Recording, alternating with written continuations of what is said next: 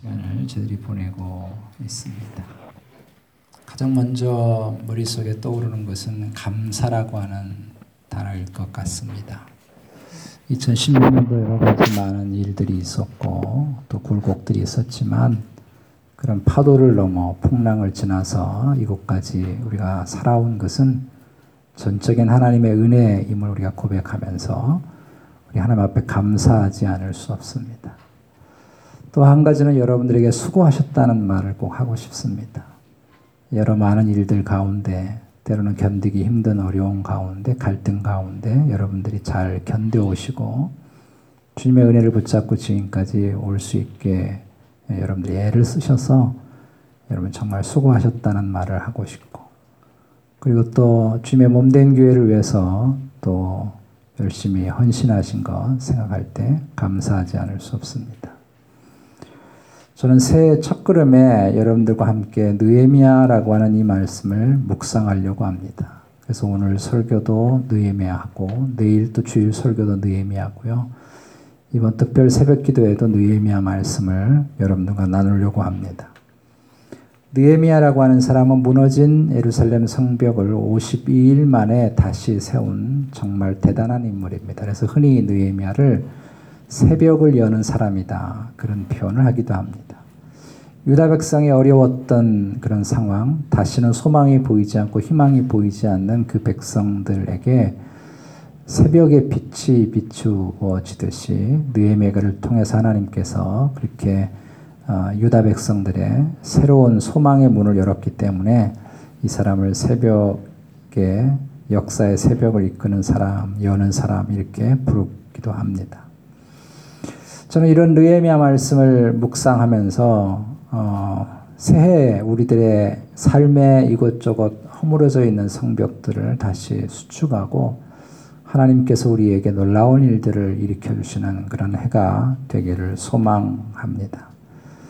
남유다는 BC 586년도에 바벨론에 의해서 패망을 하게 됩니다. 그리고 그로부터 70년이 지나서 세상의 역사는 바뀌어서 바벨론이 영원할 것 같았지만 바벨론도 멸망하고 바벨로니아가 지배했던 당시에 조그만 지방 어, 소 국가였던 소 도시였던 그런 페르시아가 일어나서 패권을 잡고 바벨론을 무너뜨리고 세계 역사의 패권을 잡게 됩니다. 그리고 하나님의 긍휼로 페르시아 우리 성경에는 바사라고 되어져 있는 이 나라에 고레스라고 하는 대단한 임금이 있는데 이 임금이 70년 뒤에 바벨론에 의해서 남유다가 BC 586년도에 포로로 잡혀가고 나서 70년 뒤에 굉장한 칙령을 하나 발표하는데 그것은 뭔가 하면 페르시아에 지배되어 있는 모든 나라 백성들은 자기 본국으로 돌아갈 수 있도록 허용한다고 하는 고레스 칙령이라고 하는 유명한 칙령을 어, 베풀게 됩니다. 하나님의 기적 같은 역사가 이루어지게 된 것이죠. 그래서 드디어 유다 백성은 70년 만에 고국으로 돌아올 수 있게 됐습니다.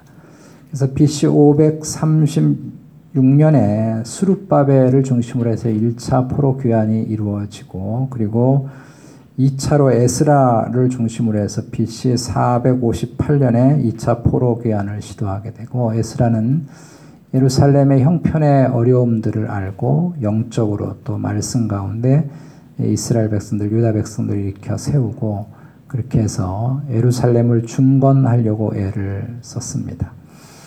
에스라가 생각할 때에 예루살렘이 다시 회복되기 위해서 반드시 무너진 성벽이 세워져야 한다고 판단을 해서 왕의 재가를 얻어서 성벽 재건에 나서게 됩니다. 그러나 성벽이 재건되고 예루살렘이 강건해지면 당시 주변에 있는 여러 나라들의 문화 그리고 정치 그리고 종교의 중심지가 예루살렘이 된다고 하는 것 때문에 주변에 있는 나라들의 반대가 여러 나라들이 반대를 하게 됩니다. 그 중에 특별히 사마리아 사람들이 반대를 하게 되는데요. 그래서 어, 아닥사스다 왕에게 에스라가 성벽을 재건하려고 하는 것은 왕에 대한 도전을 하려고 하는 것이고 유다가 독립을 하려고 하는 그런 것이다. 이렇게 모함을 해서 계속 항소를 하게 됩니다. 그리고 오늘 본문에 등장하는 이런 아닥사스다 왕은 성벽 건축을 중단시키고 예루살렘 성벽을 다시 헐라고 명령을 하고 그리고 다시는 예루살렘의 성벽을 지을 수 없다고 왕의 이름으로 어인을 찍고 그런 명령을 내리게 됩니다. 그리고 오늘 본문 같이 읽었던 이 말씀은 그로부터 14년이 지나서 어, 오늘 본문의 말씀이 시작이 되는 것입니다. 이런 현실적인 상황들 속에서 정황들 속에서는 예루살렘 성벽이 다시 건축된다고 하는 건 불가능해 보였습니다. 왜냐하면 이미 페르시아의 지배 가운데 있는 상황이었고 그리고 페르시아의 아닥사스다 왕이 이미 어인을 찍어서 다시는 예루살렘 성벽을 구축할 수 없도록 명령했기 때문에 행여나 누군가가 예루살렘 성벽을 건축하겠다고 말을 한다고 하는 것은 그것은 왕에 대한 도전이 되는 것이고 반역자로 몰릴 수 있어서 어느 누구도 함부로 예루살렘 성벽을 다시 세운다고 하는 것을 엄두내지 못하는 상황 가운데 있었습니다. 그런데 느헤미야가 이 일을 해낸 것입니다. 어떻게 해서 현실적으로 불가능한 일을 느헤미야는 이룰 수가 있었을까? 새로운 역사를 일으킬 수가 있었을까?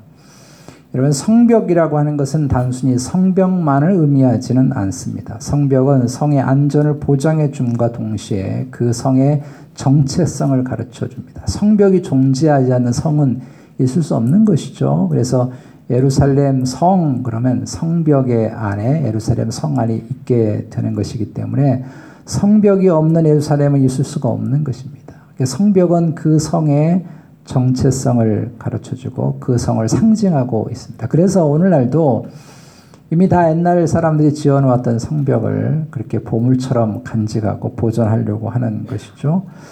그러므로 예루살렘 성벽이 세워지지 않았다고 하는 것은 예루살렘으로서의 가치를 이미 상실했다는 뜻이고요. 성벽이 없는 성은 더 이상 성이 아니고 더 이상 나라가 아닌 것입니다. 그래서 과거의 전쟁은 성벽을 지키는 전쟁이었죠. 성벽이 무너지면 나라가 무너지는 것이었습니다. 오늘날 우리의 삶의 성벽은 어떠합니까?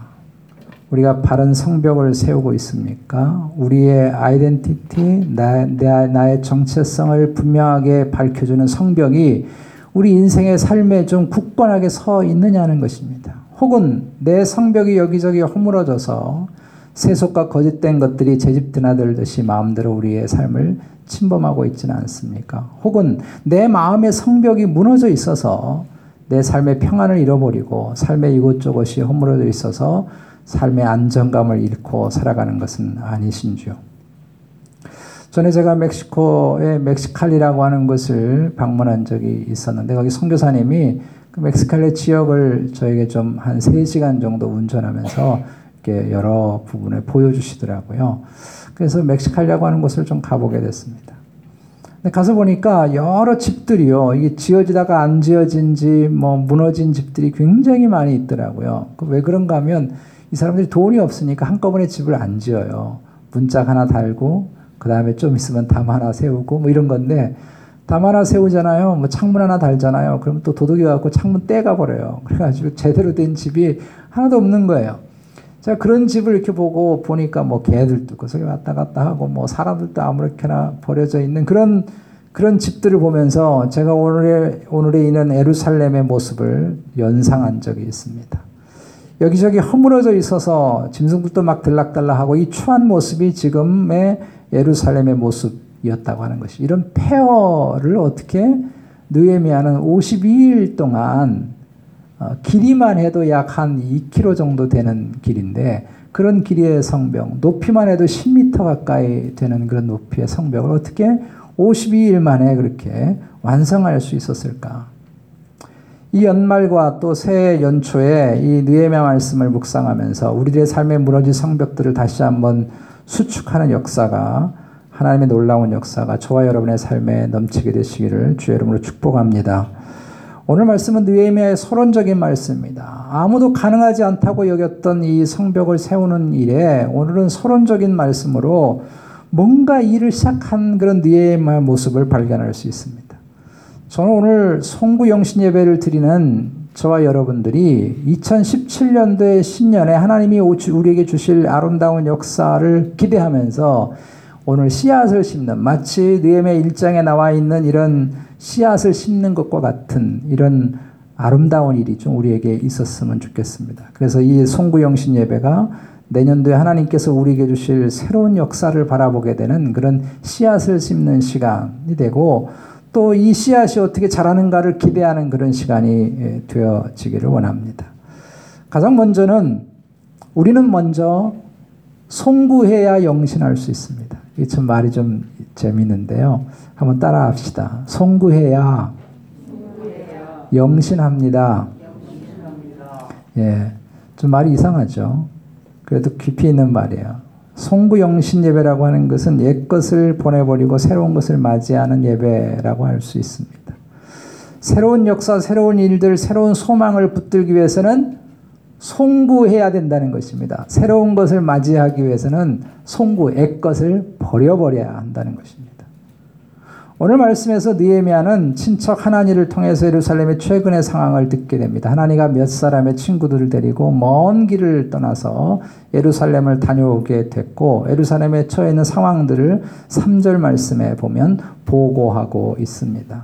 그 거기에 큰 혼란을 당하고 있고 그리고 능력을 받고 있고 예루살렘 성은 다 허물어졌고 성문들은 다 불에 타 버리고 없다라고 하는 그런 비참한 현실의 이야기를 듣게 됩니다.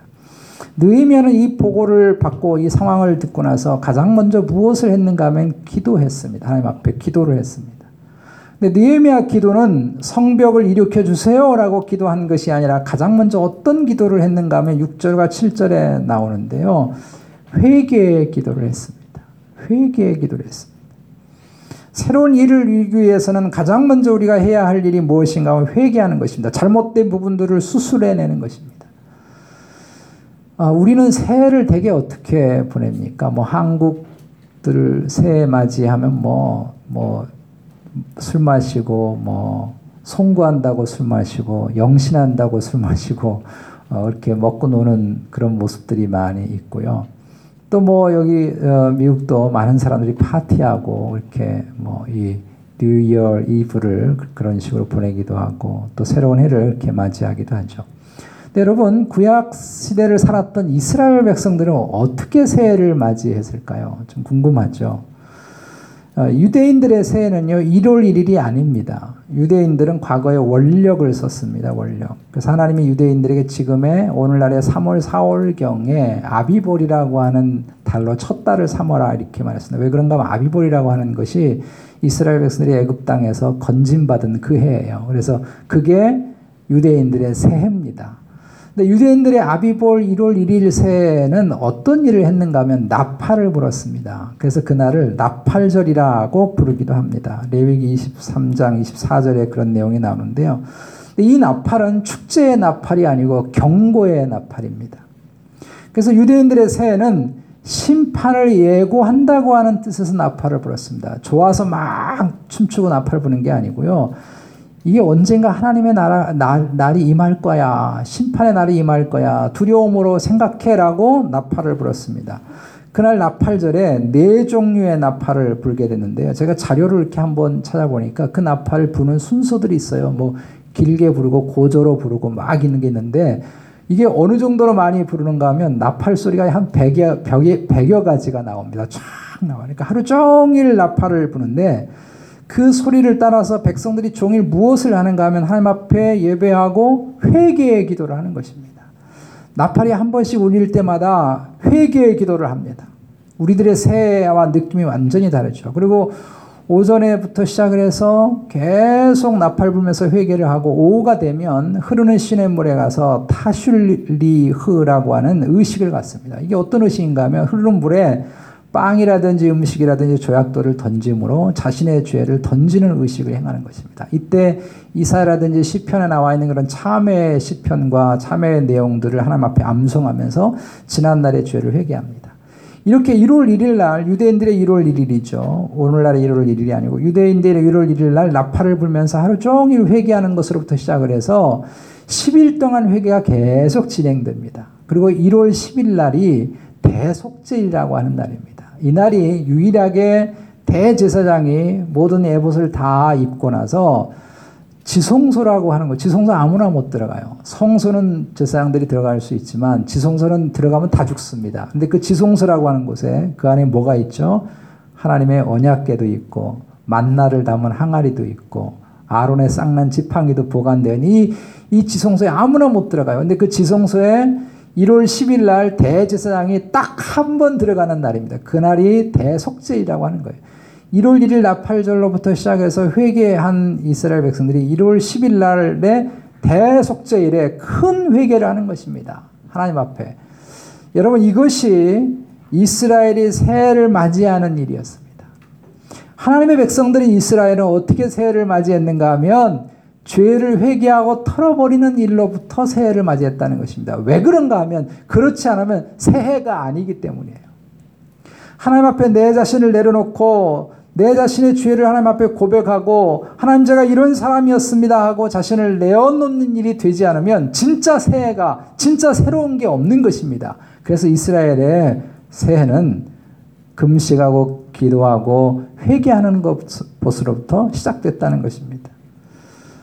제가 이 근래에 우리 매일 성경에 골로새서라고 하는 말씀을 묵상했는데 골로새서는 세상을 살아가는 그리스도인들이 취해야 될 태도를 말합니다. 어떻게 그 살아가는 게 그리스도인다운가를 설명하면서 그리스도로 옷 입고 살아라 이렇게 바울이 가르쳤습니다. 그리스도로 옷을 입고 이 땅에서 그리스도인답게 살아가야 되는데 그리스도로 옷을 입기 위해서 가장 먼저 해야 될 것이 있는데 그것은 뭔가 하면 지나간 옷을 벗는 것입니다. 옛 것을 벗어버리는 것입니다. 새로운 옷을 입기 위해서는 더러운 옷, 잘못된 생각들, 삶의 태도를 벗어버려야 합니다. 그래야 새로운 옷을 입는 것이죠. 남자들은요, 옷 벗기 되게 싫어합니다. 그죠? 와이프들이 좀 빨리 하겠다고 좀 벗으라 그러면, 아, 잘 안 벗으려고 그래요. 이게 남자들이 고집이 세요, 그래서. 이 옷을 벗는다고 하는 건 변화를 싫어한다는 것입니다. 아, 그냥 나 살게 그냥 둬. 이렇게 생각하는 것이죠. 근데 그렇게 되면 새로운 역사를 경험할 수 없다는 것입니다. 그리스도로 옷 입는 새로운 은혜를 경험하려면 옛 것을 벗어버려야 합니다. 그래서 오늘 6절과 7절에서 느헤미야가 새로운 역사를 기대하는 앞에서 가장 먼저 했던 일이 뭔가 하면 회개하는 것이었습니다. 근데 여러분 6절을 가만히 보세요. 6절 끝, 끝부분에 느헤미야가 회개를 하는데 어떤 회개를 하는가 하면 맨 끝부분에 보면 나와 내 아버지 집이 범죄하여 주를 향하여 크게 악을 행하여 이렇게 말했습니다. 아버지 집이라고 하는 건 조상들이에요. 조상들. 조상들이 범죄해서 지금 이렇게 포로 생활하고 있잖아요. 그런데 나는 누굽니까 나? 나는 누구예요? 느헤미야 자신이잖아요. 근데 느헤미야가 죄졌습니까? 느헤미야가 죄를 졌느냐고요. 느헤미야가 죄를 져갖고 이스라엘 백성들이 지금 포로 생활하는 거예요. 느헤미야가 도대체 무슨 죄를 졌다는 것일까? 이 사람처럼 신실한 사람이 어디 있겠으며 이 사람처럼 하나님 앞에 깨끗한 사람이 어디 있겠나 싶어요. 그걸 어떻게 알 수 있는가 하면 11절 끝부분에 보면요. 그때 내가 왕의 술 관원이 되었다고 말합니다. 이 술 관원이라고 하는 건 아닥사스다 왕의 술 친구란 뜻이 아닙니다. 왕이 술 마실 때 같이 나도 한잔 합시다. 그런 뜻이 아니고요. 당시에는 왕을 몰래 독살하는 일들이 있었습니다. 그래서 구테타를 일으켜서 혁명을 일으키려고 하는 사람들이 있었는데 그 음식에 독을 넣어가지고 왕을 독살한 일이 있는 거예요. 그래서 왕이 늘 술을 즐겨 마시면 옆에 항상 왕이 마시는 술을 점검하는 사람이 있는 거예요. 그 사람이 술 관원입니다. 그게 느에미아예요. 그래서 옆에 있는 술 관원은 술 친구라는 뜻이 아니고 오늘날로 말하면 비서실장입니다. 왕이 가장 믿는 사람이에요. 이 사람이 주는 건 뭐든지 먹어도 오케이, 괜찮아. 이 사람은 믿을 수 있어. 그런 사람. 이 사람이 느에미아입니다. 얼마나 신실하면 포로민으로 와가지고 살면서 아마 이민 한 2세쯤 되겠죠. 포로민으로 와서 살면서 아닥사스다 왕의 이 거대한 페르시아의 대국의 황제 옆에 가장 측근에 있는 그런 자리에 올라가게 된 것이죠. 얼만큼 신실한 사람이라고 하는 것을 알게 돼요. 성실하고 신실한 사람이에요. 근데 그에게 무슨 죄가 있단 말입니까? 그것을 우리는 여러분 11절을 통해서 짐작할 수 있습니다.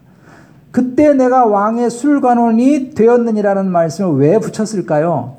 이게 사실 이 말씀 읽어보면 이게 말이 잘 맞지 않아요. 그런데 느헤미야가 이 말씀을 붙인 이유는 뭘까요? 그 무슨 의미인가 하면 하나님이 내게 복을 주셔서 지금 높은 자리에 올라와 있는데 내가 하나님 앞에서 해야 할 일을 하지 못했다는 것입니다.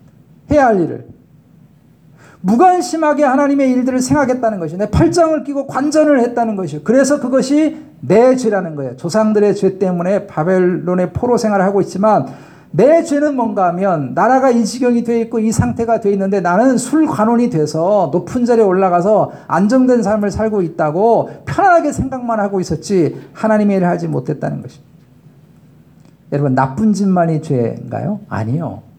선한 일을 하지 않는 것도 죄입니다. 하나님의 말씀을 어기는 것도 죄지만 하나님 말씀에 이르지 않는 것도 죄입니다. 하라고 하는 것을 하지 않는 것도 여러분 죄예요. 선한 사마리아 비유를 여러분 생각해 보십시오. 제사장이든지 레위인들이 뭘 잘못했습니까? 강도 맞는 사람을 때렸나요? 도둑질했나요? 아니요. 지나간 것입니다. 사랑하지 않는 것입니다. 그것이 죄라는 것입니다. 팔짱 끼고 구경하고 방관하고 비판하고 앉아 있었다는 거예요. 그게 죄라는 거예요. 느헤미야가 그것을 회개한 것입니다. 여러분 우리의 2017년도에 하나님 제가 하나님의 새로운 역사를 경험하고 싶어요. 하나님이 내 삶의 성벽을 다시 수축하시고 일으켜 주셔서 하나님의 역사를 내가 경험하고 싶어요. 라고 진짜 우리 마음에 생각한다면 내가 하나님 앞에 버려야 될 것들을 버림으로 그런 새로운 역사를 경험할 수 있게 되는 것입니다. 근데 그 버려야 할 것 중에 가장 큰 버려야 될 것이 뭔가 하면 여러 잘못도 있겠죠. 우리 잘못은. 그러나 또 하나의 큰 잘못은요. 내가 해야 할 일을 하지 않는 것입니다. 하나님 앞에서 내가 해야 할 일을 하지 않는 것입니다. 이 핑계대고 저 핑계대고 하지 않는 것입니다. 지금 우리는 여러분 한국 정치와 경제가 어려운 상황 가운데 있습니다. 다 걱정하고 있죠. 근데 한국 정치와 경제가 어려워진 여러 가지 이유 중에 하나가 뭔가 버릴 것을 버리지 않는 것입니다. 제가 존경하는 홍정길 목사님이라고 하는 분이 계십니다. 이분이 얼마 전에 박근혜 대통령에게 편지를 보냈더라고요. 그게 그 이렇게 어, 그 기독교 어, 어떤 신문에 나와 있어서 제가 자세하게 한번 읽어봤습니다. 이분이 박 대통령을 되게 아끼고 내가 당신을 위해서 늘 기도하고 사랑한다고 하면서 어, 끝부분에 뭐라 그러냐면 자리에서 물러나시라고 그렇게 얘기를 했어요. 어, 이유는 뭐냐면 더 큰 걸 얻을 수 있기 때문입니다. 그랬어요. 그 말이 참 아름답더라고요. 당신이 정말 더 큰 걸 얻으려면 작은 걸 버려야 된다는 것입니다. 그런데 사람들이 작은 것을 작다고 생각 안 하는 게 문제예요. 더 큰 게 무엇인지를 모르는 것입니다. 여러분, 우리 인생의 삶에 정말 더 큰 게 뭘까요? 내가 하나님 앞에 인생을 살면서 더 큰 게 뭘까요? 우리가 더 큰 거를 얻기 위해서 작은 것들을 버려야 되는데 우리는 너무 어리석게 그 작은 것을 너무 크게 여기고 산 것입니다. 느헤미야가 볼 때 내가 술 관원이 된 것이 굉장히 세상 사람들이 볼 때는 굉장히 출세한 것이고 이걸 놓치는 것이 굉장히 큰 것이라고 생각해 할 수 있는데 느헤미야가 하나님 앞에 회개한 것은 뭔가 하면 이게 작은 거라는 것입니다. 내가 세상에서 출세해서 술 관원이 된 거 이건 이건 작은 거라는 거예요. 그럼 정말 큰 게 뭔가 하나님의 뜻을 이루지 못하는 게 크다는 것입니다. 내가 인생을 살면서 하나님의 복을 받고 여기까지 왔는데 내가 하나님의 일을 하지 못한 것이 너무 큰 것이다. 라고 생각해서 하나님 앞에 엎드린 것입니다. 그렇게 엎드렸더니 하나님께서 느헤미야를 통해서 아름다운 역사를 주셨던 것입니다. 저 여러분 이 한 해를 우리가 마감하면서 우리가 버려야 될 것들을 좀 버리고 우리 속에 버리, 버려야 될 게 너무 많죠. 미움도 버리고 시기 질투도 버리고 탐욕도 버리고 게으름도 버리고 버려야 될 게 너무 많은데 특별히 우리 하나님 앞에 하지 해야 될 일을 하지 못한 것들에 대해서 우리가 정말 회개하고 내 자신을 버려서 다가오는 새 주님의 아름다운 것으로 채우시는 역사를 경험하게 되기를 주님의 이름으로 축복합니다. 하나는요. 영신한다는 것, 새로운 것을 맞이한다고 하는 건 가장 먼저 하나님께 소망을 두는 것입니다. 한번 따라합시다. 가장 먼저 하나님께 소망을 두는 것입니다. 느헤미야가 이 하나님을 통해서 이야기를 들었을 때 하나님 앞에 엎드려서 가장 먼저 무슨 일을 했느냐면 하나님을 바라봤습니다. 5절 말씀이 하나님을 바라봤어요. 굉장히 중요한 것입니다. 여러분의 삶에 어떤 문제가 생길 때 가장 먼저 무엇을 해야 할까요? 하나님을 바라보는 것입니다. 하나님. 9절 말씀에서는 느헤미야가 하나님 말씀을 붙들었고요. 11절 말씀에서는 오직 하나님의 은혜를 붙들었습니다. 우리가 이 시간에 하나님 앞에서 나온 것은 새 가장 먼저 하나님을 붙드는 것이 가장 중요하기 때문에 여기 있는 줄로 믿습니다. 우리가 하나님을 붙들기 위해서 여기 있는 것입니다. 이사야 43장 18절 19절에 이렇게 말씀했습니다. 너희는 이전 일을 기억하지 말며 옛날 일을 생각하지 마라. 보라 내가 새 일을 행하리니 이제 나타낼 것이라. 너희가 그것을 알지 못하겠느냐. 반드시 내가 광야의 길을 사막의 강을 내리니. 누가 새로운 일을 이루신다는 겁니까? 하나님이 하신다는 것입니다. 여러분 내가 할 수 있는 게 아니고요. 하나님이 길을 열어주셔야 하나님이 광야의 길을 열어주셔야 하나님이 사막의 강을 내주셔야 내가 사는 것이고 내가 그 길을 걸어갈 수 있게 되는 줄로 믿습니다. 진짜 새로운 것이 다가오는 영신은 하나님이 하시는 것입니다. 그러므로 여러분 이 시간에 우리가 하나님께 구하고 하나님을 붙들고 하나님께 소망을 두게 되기를 주님의 이름으로 축복합니다. 그것이 우리가 사는 길이고 새해를 맞이하는 정말 새로운 것들 우리가 경험하는 우리의 진정한 삶의 비결입니다. 말씀의 결론을 맺습니다. 여러분 애니메이션 중에 빨간머리 앤이라고 하는 거 아세요? 예. 그 뭐 주제가 다 아실 건데 주근깨 빼빼 마른 빨간머리 앤 뭐 그거 있잖아요. 저도 참 즐겨봤는데 이 고아 출신 앤이 나이 많은 그런 남매인 커스버트 남매에게 이렇게 이제 입양이 되어 오는 거죠. 원래 이 남매가 나이가 많아서 농장 일을 하기가 힘들어요. 이 나이 많은 남매가. 그래서 원래는 그 고아원에 남자아이를 보내달라고 했는데 실수를 해가지고 남자 같은 여자애가 온 것입니다. 그 앤이 굉장히 활발하고 그러잖아요. 근데 이 앤 셜리가 가지고 있는 정말 아름다운 것 중에 하나는 자신의 있는 모든 삶을요 다 하나님의 눈으로 봐요. 하나님의 눈으로. 얼마 전에 빨간머리 애니 하는 말이라고 하는 책이 나와서 제가 감동적으로 읽었습니다. 애니 한말 중에 참 좋은 말들을 거기 다 이렇게 모아놨더라고요. 근데 그 책 제목이 제 마음에 와닿았어요. 이렇게 책 제목이 되어 있습니다. 아직 너무 늦지 않았을 우리에게 빨간머리 애니 하는 말. 이렇게 되어 있어요. 책 제목이. 아직 너무 늦지 않았을 우리에게. 이 말이 굉장히 참 가슴에 이렇게 닿더라고요. 그 말 중에 그 책의 말 중에 아주 마음에 닿는 이런 말이 있었습니다. 빨간말이 애니 한 말인데요. 이런 말이에요. 엘리자가 말했어요. 세상은 생각대로 되지 않는다고. 하지만 생각대로 되지 않는 것은 정말 멋져요. 생각하지도 못할 일이 일어나기 때문이에요. 참 멋지죠. 우리는 삶을 살면서 새해를 맞이하면서 다 이런 생각 하잖아요. 생각한 일이 이루어졌으면 그러잖아요. 그런데 생각한 일이 이루어지지 않아도 괜찮다는 거예요. 우리가 만약에 하나님의 손 안에 있다고 한다면 하나님이 우리에게 생각하지도 못한 일을 우리에게 주실 줄로 믿습니다. 나는 이렇게 됐으면 좋겠다. 안 그럴 수도 있다는 거예요. 그러나 하나님은 내게 더 좋은 것들로 예비하고 계시다고 하는 것입니다. 그것이 새해를 맞이하는 우리의 마음이라 할 수 있습니다. 여러분 12월 31일 이제 거의 끝나갑니다. 한 이제 5분 정도, 6분 정도 남았는데요. 누군가가 생의 마지막 날을 연습하는 날이다. 이런 표현을 했습니다. 우리는 언젠가 인생의 마지막 12월 31일을 맞이할 때가 있을 것입니다. 이런 우리들에게 너무 늦지 않았을 우리들이 주님의 말씀에 귀를 기울였으면 좋겠습니다.